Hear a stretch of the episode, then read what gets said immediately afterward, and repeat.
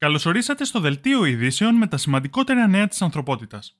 Σήμερα θα δούμε για τη μεγαλύτερη θερμοκρασιακή ανομαλία που έχει καταγραφεί ποτέ, πώς θα είναι η Γη σε 250 εκατομμύρια χρόνια, αλλά και άλλα σημαντικά νέα που αφορούν τη φυσική, την ενέργεια και την υγεία. Όπως πάντα, στην περιγραφή του βίντεο θα βρείτε περισσότερες πληροφορίες για κάθε θέμα που αναφέρω. Κάντε like, κάντε εγγραφή και ξεκινάμε αμέσως.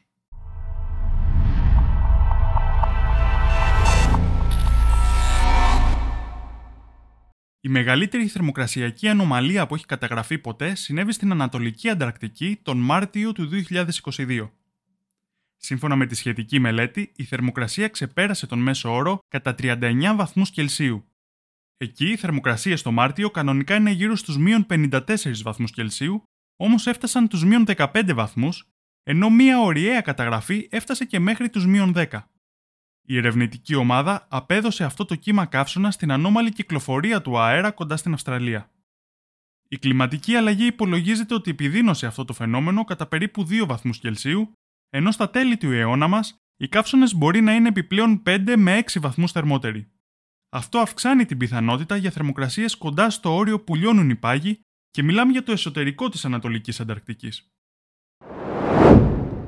Και αφού είδαμε για την κλιματική αλλαγή, ένα πρόβλημα που επήγει και θα πρέπει να δράσουμε άμεσα για να το λύσουμε, ας δούμε για ένα άλλο πρόβλημα, τόσο μακρινό που πραγματικά δεν επήγει καθόλου. Οι ερευνητές προβλέπουν ότι σε 250 εκατομμύρια χρόνια έως και το 92% της γης θα μπορούσε να γίνει αφιλόξενο για τα θηλαστικά. Τότε η Ευρώπη, η Ασία και η Αφρική θα ενωθούν με την Αμερική και θα σχηματίσουν μία υπερήπειρο γνωστή ως Πανγέα Ούλτιμα. Το πρόβλημα είναι ότι καθώς οι ήπειροι συγχωνεύονται και απομακρύνονται, αναμένεται να προκαλέσουν μεγάλη φεστιακή δραστηριότητα, να αυξηθούν τα επίπεδα διοξιδίου του άνθρακα και συνεπώς να αυξηθεί η θερμοκρασία του πλανήτη. Μεγάλο μέρος της ξηράς στην υπερήπειρο θα μπορούσε να φτάσει θερμοκρασίες άνω των 40 βαθμών Κελσίου, καθιστώντας την αφιλόξενη για τα περισσότερα θηλαστικά. Επιπλέον, προβλέπεται ότι τότε ο ήλιος θα αυξήσει την ακτινοβολία του κατά 2,5% επιδεινώνοντας ακόμα περισσότερο την αύξηση της θερμοκρασίας. Αυτό το σενάριο θα μπορούσε να οδηγήσει σε μαζικές εξαφανίσεις, ωστόσο υπάρχει πιθανότητα κάποια θηλαστικά να προσαρμοστούν και να επιβιώσουν. Βέβαια, όλα αυτά είναι πολύ μακριά στο μέλλον και δεν αποτελούν πρόβλημα για ένα προηγμένο πολιτισμό. Αρκεί να μην αυτοκαταστραφούμε ώστε να μπορέσουμε να γίνουμε προηγμένος πολιτισμός. Για το επόμενο θέμα πάμε σε μια σπουδαία ανακάλυψη στον τομέα της φυσικής η αντιήλη πέφτει προς τα κάτω. Επιστήμονες στο CERN επιβεβαίωσαν ότι η αντιήλη, επηρεαζόμενη από τη βαρύτητα, πέφτει προς τα κάτω όπως και η ύλη που βλέπουμε γύρω μας. Αυτό βέβαια δεν είναι έκπληξη, όμως τώρα παρατηρήθηκε απευθείας για πρώτη φορά. Βέβαια, το αν η βαρύτητα επιδρά ακριβώς με την ίδια δύναμη και στην ύλη και στην αντιήλη θα δοκιμαστεί σε μελλοντικά πειράματα. Οποιαδήποτε απόκληση από το αναμενόμενο θα μπορούσε να φέρει επανάσταση στην επιστήμη της φυσικής. Τώρα για όσους δεν γνωρίζουν, τι είναι η αντιήλη που λέμε τόση ώρα; Η αντιήλη έχει τα ίδια χαρακτηριστικά με την ύλη που γνωρίζουμε γύρω μας, με μία μόνο διαφορά. Τα σωματίδια που την αποτελούν έχουν ακριβώς το αντίθετο φορτίο. Για παράδειγμα, για κάθε πρωτόνιο υπάρχει ένα αντιπρωτόνιο. Για κάθε ηλεκτρόνιο υπάρχει ένα αντιηλεκτρόνιο ή όπως το αποκαλούμε ποζιτρόνιο. Έτσι λοιπόν, όπως έχουμε το υδρογόνο στην ύλη, αντίστοιχα έχουμε και το αντιυδρογόνο στην αντιήλη το οποίο αποτελείται από ένα αντιπρωτόνιο και ένα ποζιτρόνιο. Αν θέλετε να μάθετε περισσότερα για την αντιήλη, υπάρχει ένα πολύ ωραίο βίντεο από τον Χρήστο Κυριακίδη στο κανάλι του It's Just Physics. Αξίζει να το δείτε. Μιας και μιλήσαμε για φυσική, ας πάμε σε ένα άλλο συγγενικό θέμα, την αστροφυσική, επειδή συνέβη μια πολύ παράξενη και ενδιαφέρουσα ανακάλυψη. Το διαστημικό τηλεσκόπιο James Webb ανακάλυψε πλανήτες στο μέγεθος του Δία που αιωρούνται ελεύθερα στο διάστημα και το πιο περίεργο είναι ότι βρίσκονται σε ζεύγη, δύο πλανήτες κάθε φορά. Οι αστρονόμοι που μας έχουν συνηθίσει σε εντυπωσιακά ονόματα αποκαλούν αυτά τα αντικείμενα με το ακρονίμιο JUMBOS που σημαίνει Jupiter Mass Binary Objects. Αυτοί οι ορφανοί από άστροπλανήτες λοιπόν παρατηρήθηκαν στον εφέλωμα του Ορίωνα σε μια απόσταση 1400 ετών φωτός από εμάς. Πιστεύετε ότι είτε αναπτύχθηκαν ανεξάρτητα σε περιοχές που δεν υπήρχε αρκετό υλικό για να σχηματίσουν αστέρια, είτε σχηματίστηκαν αρχικά γύρω από αστέρια αλλά αργότερα εκτινάχθηκαν στο διαστρικό διάστημα.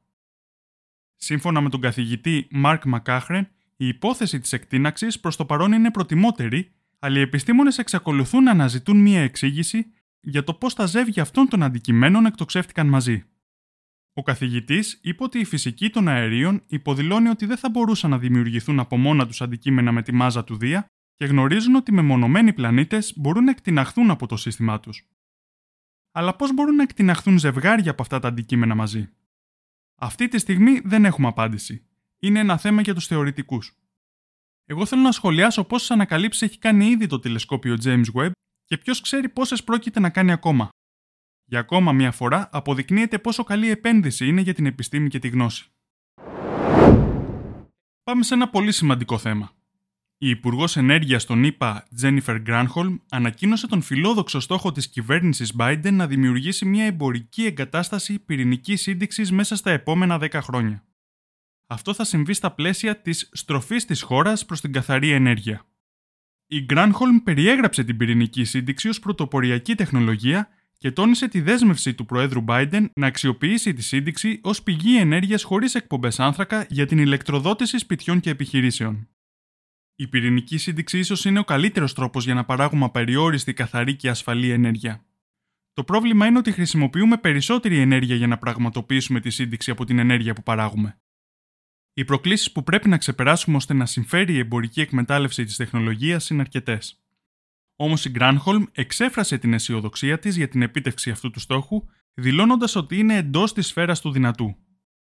Ο καθηγητής Dennis White, διευθυντής του Plasma Science and Fusion Center στο MIT, σχολίασε ότι οι ΗΠΑ έχουν υιοθετήσει μια έξυπνη προσέγγιση στη σύνδεξη, προωθώντας την έρευνα και τα σχέδια από μια σειρά εταιριών που εργάζονται με στόχο την επίδειξη της τεχνολογίας σε πιλωτική κλίμακα μέσα σε μια δεκαετία. Όπως είπε, δεν υπάρχει κάποια εγγύηση ότι κάποια εταιρεία θα τα καταφέρει, αλλά έχουμε πολλές βολές στο στόχο. Πραγματικά η πυρηνική σύνδεξη είναι από τις πιο σημαντικές τεχνολογίες που αναπτύσσονται και θα μπορούσε κυριολεκτικά να αλλάξει τον κόσμο. Γι' αυτό έχω κάνει και ένα βίντεο ειδικά για αυτό το θέμα, το οποίο μπορείτε να βρείτε στην περιγραφή του βίντεο. Πάμε στον τομέα της υγείας. Ο ιός της λύσας ευτυχώς είναι πολύ σπάνιος στη χώρα μας, όμως παγκοσμίως προκαλεί 60.000 θανάτους κάθε χρόνο. Από τη στιγμή που ο ιός της λύσας εισέλθει στο κεντρικό νευρικό σύστημα και εμφανιστούν τα πρώτα κλινικά συμπτώματα, γίνεται σχεδόν πάντα θανατηφόρος. Επομένως, οι τρέχουσες θεραπείες επικεντρώνονται στο πρώιμο προσυμπτωματικό στάδιο της νόσου, με στόχο την περιφερειακή εξουδετέρωση του ιού πριν αυτός μολύνει το κεντρικό νευρικό σύστημα. Όμως, ερευνητές βρήκαν ένα πιθανό τρόπο θεραπείας ακόμα και για προχωρημένο στάδιο της ασθένειας.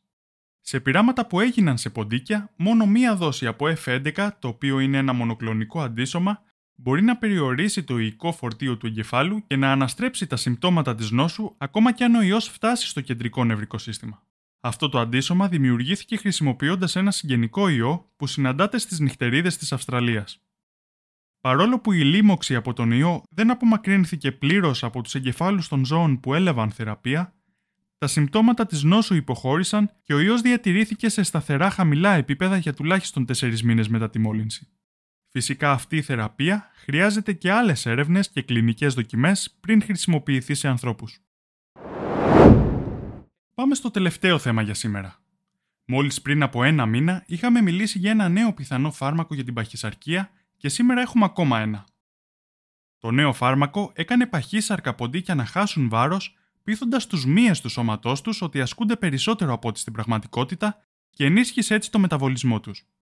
Μάλιστα, βελτίωσε και την αντοχή των ποντικιών, βοηθώντας τα να τρέξουν 50% πιο μακριά από ό,τι μπορούσαν να τρέξουν στο παρελθόν. Το νέο σκεύασμα ονομάζεται SLU PP332, όμως βρίσκεται ακόμα σε πρώιμο στάδιο δοκιμών. Αυτό σημαίνει ότι θα χρειαστούν αρκετά χρόνια δοκιμών ακόμα και μόνο αν τα αποτελέσματα είναι καλά θα βγει στο εμπόριο. Σύμφωνα με τον Dr. Barris, αυτή η φόρμουλα ουσιαστικά λέει στους σκελετικούς μύες να κάνουν τις ίδιες αλλαγές που βλέπουμε κατά τη διάρκεια της προπόνησης αντοχής. Αυτή η έρευνα έρχεται καθώς φάρμακα όπως το Ozempic έχουν βγει ήδη στην αγορά, ενώ βρίσκονται πολλά ακόμα σε δοκιμές. Μου φαίνεται ότι η ιατρική επιστήμη κάνει επανάσταση στον τομέα του μεταβολισμού. Τώρα να πω ένα μεγάλο ευχαριστώ στο Δημοσθένη Σουπιάδη, στον Μίτσο 76 και στον Poems για τις δωρεές με super thanks που έκαναν στο προηγούμενο βίντεο. Είστε οι σούπερ υποστηρικτές μου. Όμως ευχαριστώ και τους υπόλοιπους που με υποστηρίζετε με τα like, τα σχόλια και τις κοινοποιήσεις σας. Αυτά ήταν τα νέα για την εβδομάδα που πέρασε. Σας ευχαριστώ πολύ για την προσοχή σας, θα τα ξαναπούμε την επόμενη Παρασκευή.